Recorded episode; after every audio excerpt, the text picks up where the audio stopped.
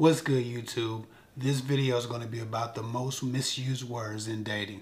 The first and one of the most misused words in dating is connection. Of the thousands of women I've spoken to, connection seems to be one of the most misused and misunderstood words in dating. 90% of the time, the word connection is used mistakenly in place of the word crush.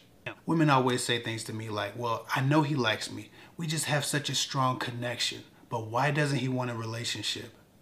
Answer Because the connection isn't mutual. Just because you're connected to him doesn't mean you have a connection. When a guy is connected to you, he focuses on you and he tries to provide your needs within reason. When guys linger but refuse to do that, they are intentionally lowering your standards.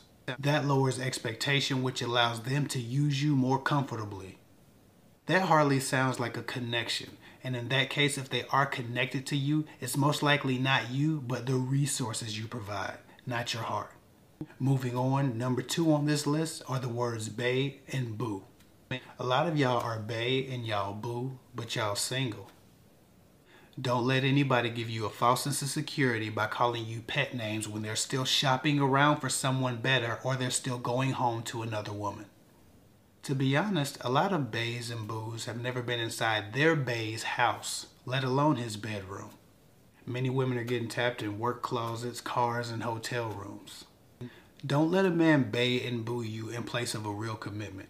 Feeling special and being special to him are two different things. Moving on, the third word on this list of misunderstood words or misused words is spark. Like the word connection, spark is often a placeholder for something more meaningful that doesn't exist or has yet to develop. Women always cite a connection or spark as a reason for taking shit or lowering their standards. When I suggest establishing some standards, they say, Well, I know I'm not getting this, this, and that thing I want, but we have a connection or I feel a spark.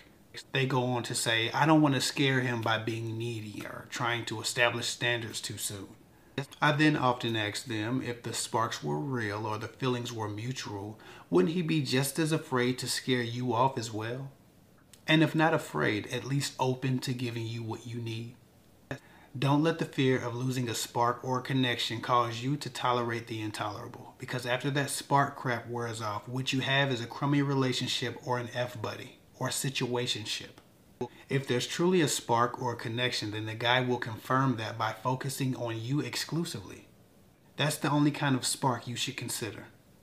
So, moving on, the next word on this list is love.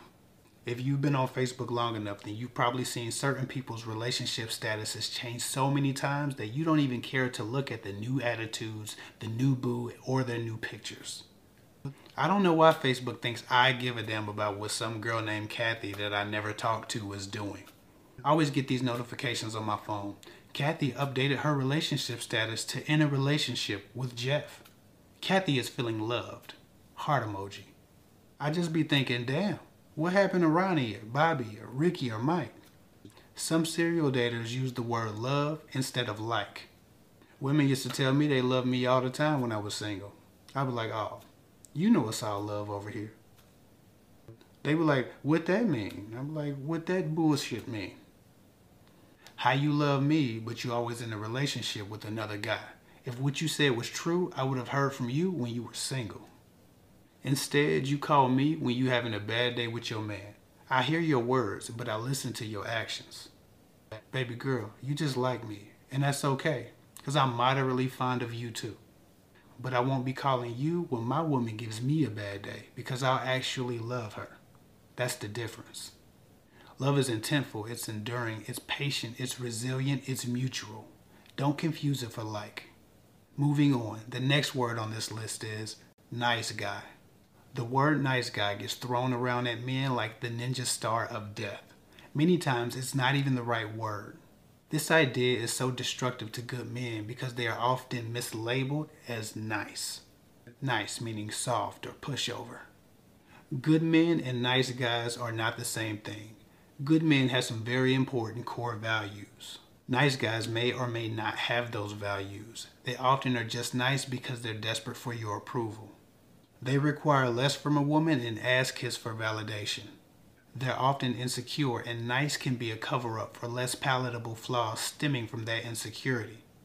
Now, listen, everyone has insecurities, and that's okay, but some nice guys tend to be ruled by theirs. And that's not to diss all nice guys. Some guys are just gentle spirits naturally. Every nice guy isn't insecure, but many are. So many women don't understand the difference between nice guys and good men that it changes the trajectory of many relationships. A lot of would be good couples and good matches go unrealized because a woman mistakenly identifies a good man as a nice guy. Women often say nice when they really mean pushover. I wish they would just start saying pushover. Nice guy, more often than not, is a mislabeling. Maybe I'll do a video on that because it's a lot to explain. Anyway, moving on, the last phrase on this list is real man.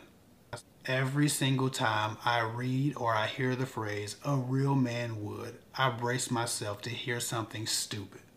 Apparently, a man is only real if he's doing the exact thing some women want.